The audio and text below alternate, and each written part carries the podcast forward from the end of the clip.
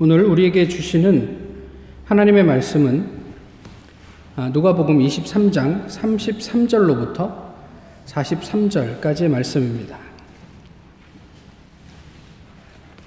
신약성경 누가복음 23장 33절로부터 43절까지의 말씀입니다. 이제 하나님의 말씀을 봉독하겠습니다. 해골이라 하는 곳에 이르러 거기서 예수를 십자가에 못 박고 두 행악자도 그렇게 하니 하나는 우편에 하나는 좌편에 있더라. 이에 예수께서 이르시되 아버지 저들을 사하여 주옵소서 자기들이 하는 것을 알지 못함이니이다 하시더라. 그들이 그의 옷을 나누어 제비 뽑을세 백성은 서서 구경하는데 관리들은 비웃어 이르되 저가 남을 구원하였으니 만일 하나님이 택하신 자 그리스도이면 자신도 구원할지어다 하고 군인들도 희롱하면서 나와 신 포도주를 주며 이르되 내가 만일 유대인의 왕이면 내가 너를 구원하라 하더라.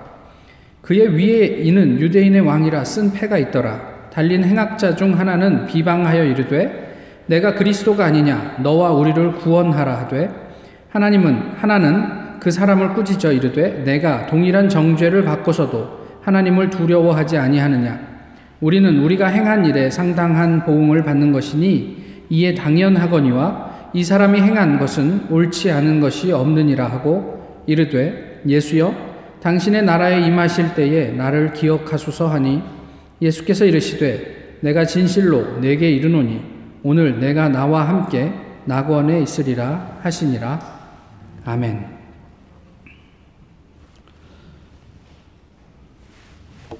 퀴즈를 하나 하실까요? 그림을 좀 보시죠. 아, 어느 호수에 커다란 어, 수련 잎이 떠 있습니다. 예, 하루에 두 배씩 이 호수를 덮습니다. 아, 이 호수 전체를 덮는데 48일이 걸린다면 호수 절반을 덮는데 며칠이 걸릴까요? 그큰 소리로 얘기하시면 틀리면 창피하니까. 예, 예 하나 더 볼까요? 그 다음 거 보시죠. 다섯 대의 기계로 다섯 개의 장치를 만드는데 5분이 걸렸습니다. 100대의 기계로 100대의 장치를 만드는데 걸리는 시간은 몇, 몇 분일까요? 예, 100분. 감사합니다. 예, 그 다음이요. 야구방망이와 야구공의 가격이 11,000원입니다. 그런데 야구 배트의 가격이 야구공의 가격보다 만 원 비쌉니다. 야구공의 가격은 얼마일까요?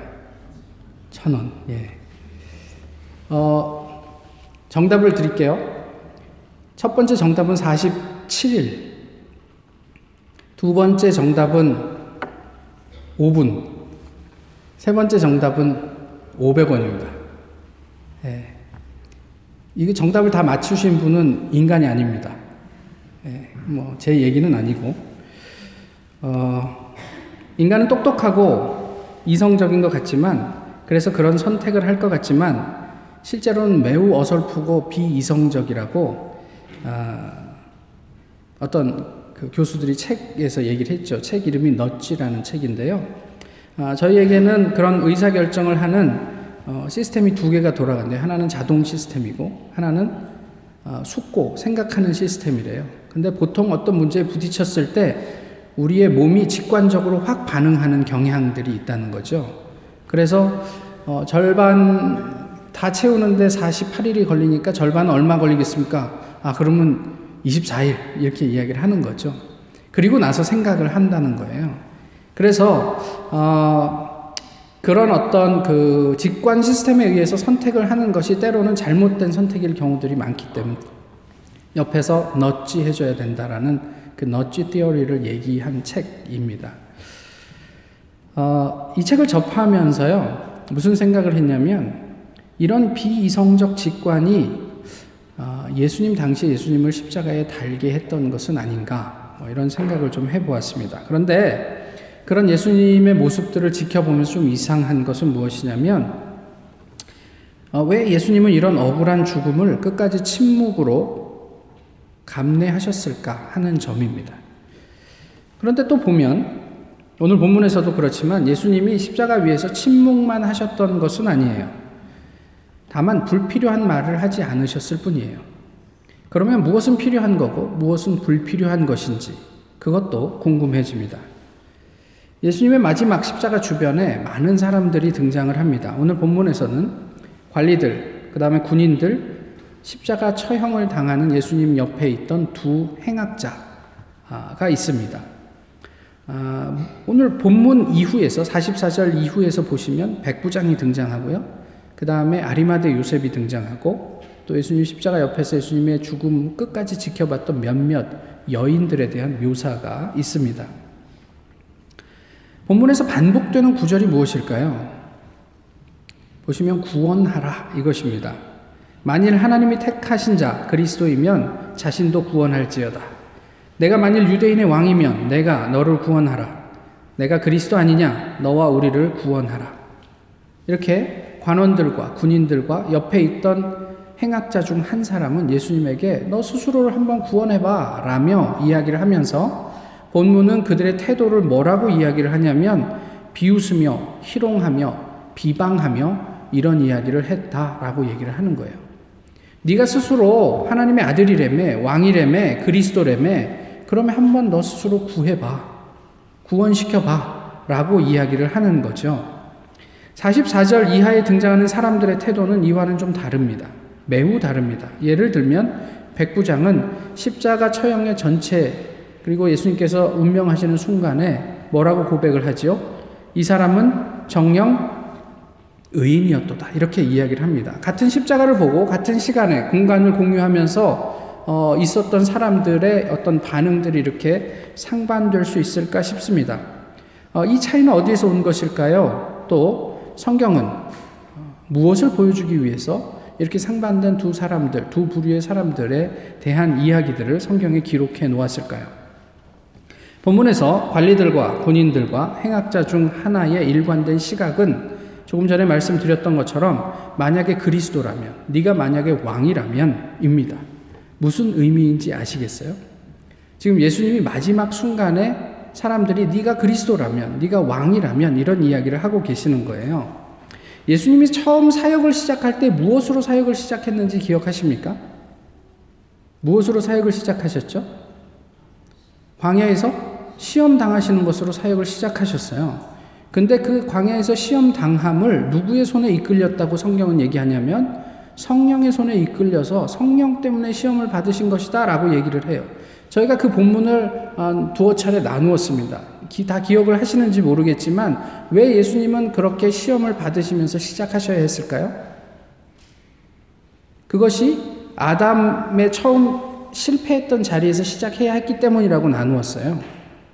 그리고 세 가지 시험을 당하죠. 그런데 그 세 가지의 내용이 무엇이든지 간에 이것은 동일한 시험이라고 얘기를 했습니다. 무엇이었죠?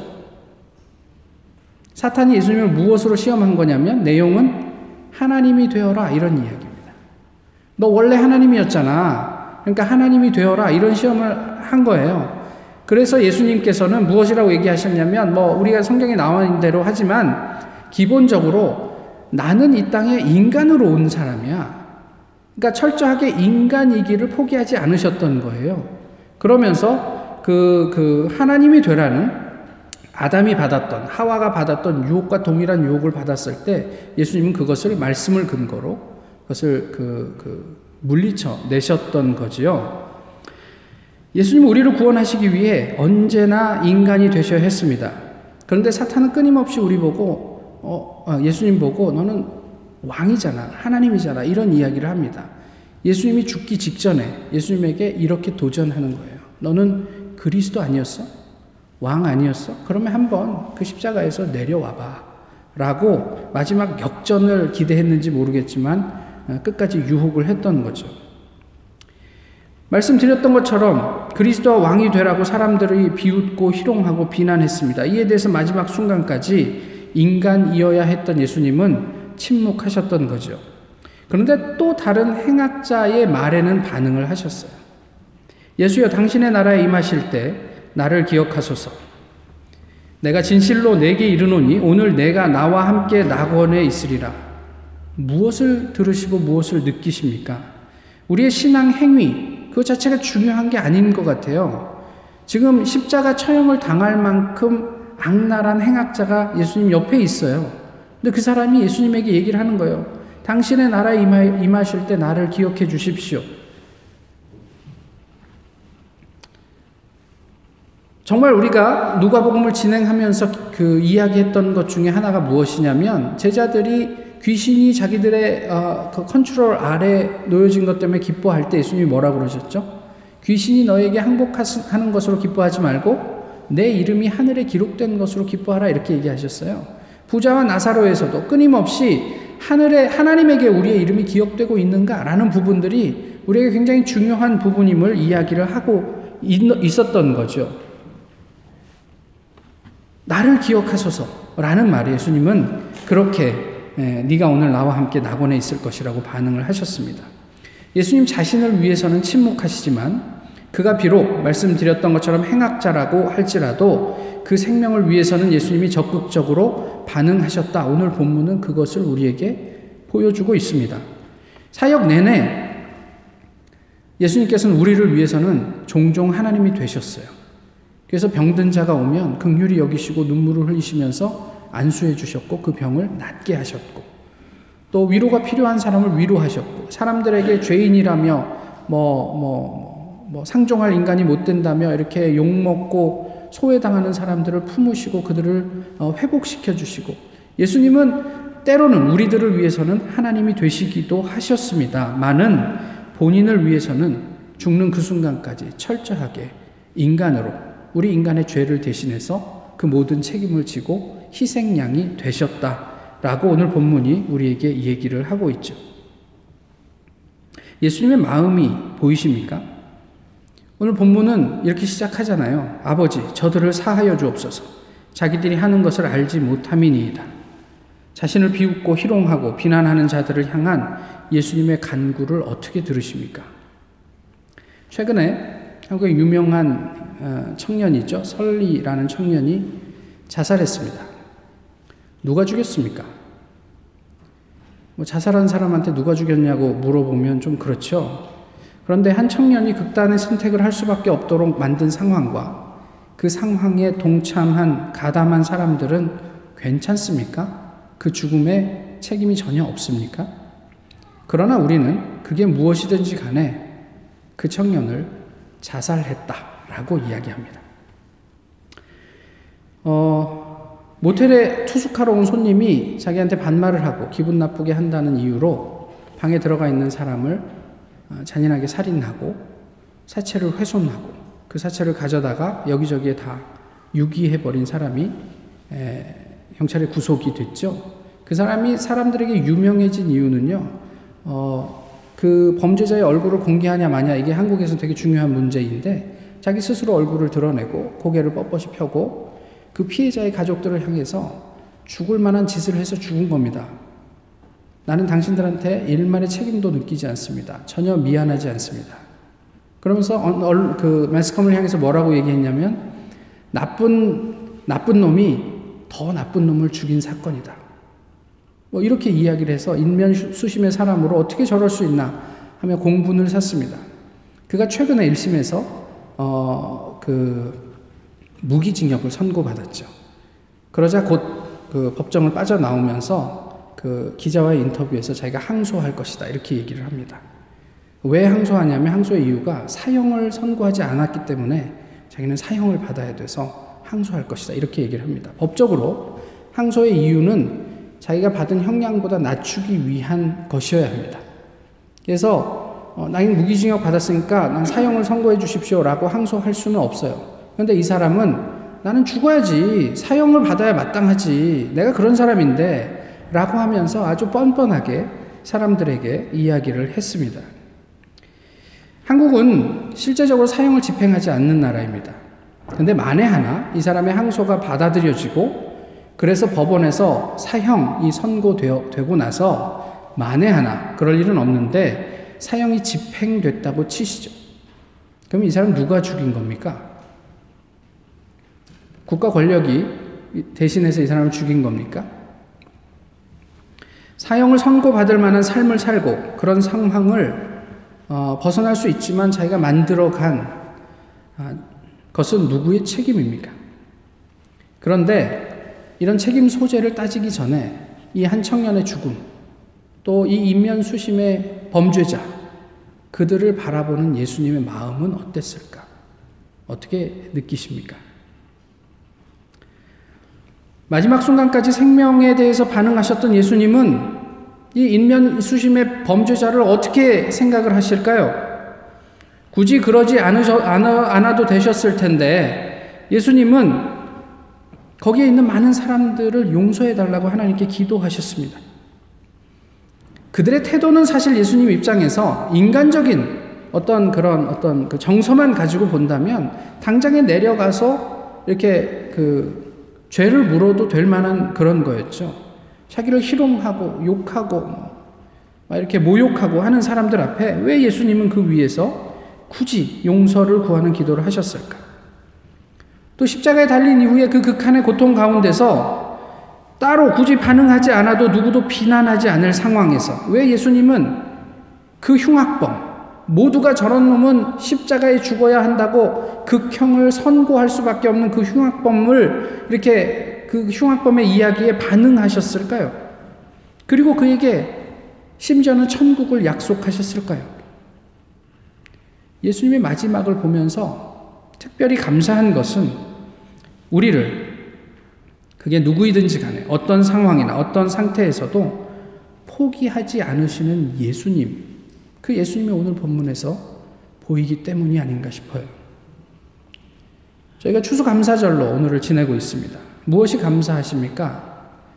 지난 1년 동안 우리를 이만큼 넉넉하게 하시고 건강하게 하시고 또 교회에서 사람들을 만나고 교제하고 또 예배할 수 있게 하셔서 감사합니까? 당연히 감사하죠. 그런데 죽음의 순간까지 우리를 위해서 인간이기를 포기하지 않으셨던 예수님. 그래서 우리가 예수님을 통해서 하나님과 화목하게 될 수 있었던 그 사건이 우리에게 특별하게 감사하지 않습니까? 예수님께서 인간이기를 포기하셨다면 오늘 우리는 없습니다. 그러나 그 모든 고문과 모욕 속에 그것을 참아내고 하나님께서 이 땅에 보내신 그 이유, 그 목적을 끝까지 어, 유혹당하지 않고 버텨내셨던 것. 그것이 특별히 감사합니다. 생명에 대한 예수님의 관심, 다시 말하면 그 사랑 때문에 예수님은 죽으셨어요. 죽지 않으셔도 되는데 우리의 생명에 대한 그 사랑 때문에, 우리 때문에 죽으셨어요. 오늘 예수님의 그 사랑이 여전히 우리를 살립니다. 그것이 오늘을 사는 그리스도인의 감사의 제목이지요. 오늘을 사는 많은 넌 크리스천들은 무엇으로 예수님의 사랑을 경험할까요? 예수님의 백성들. 하나님의 사람들을 보내셔서 예수님께서 그때 보여주셨던 그 사랑을 우리로 행하게 하시는 것이 아닐까요? 인간은 본능적으로 좀 힘들면 포기할 생각을 합니다. 아, 뭐, 박사 너무 힘들다. 관둘까? 그런데 이제 거기에 이제 그 관둘까 하는 생각이 들어오는 여러 가지 프레셔 때문에 또 포기하지도 못하고 또 너무 멀리 와서 이게 그만둘 수도 없고 복합적인 감정이 있죠. 또 그 외 여러 가지 뭐 교회 일을 하든 무슨 일을 하든 그것이 나의 유익에 크게 해가 되는 일이 아니라면 좀 힘들면 포기할 것도 생각을 합니다. 많은 예수님은 죽어도 우리를 살리십니다. 예수님은 마지막까지 우리를 포기하지 않으십니다. 우리가 예수님의 관심, 예수님의 그 마음을 예수님과의 친밀한 관계를 통해서 관심할 수 있다면 이건 궁예가 얘기한 말, 말이죠.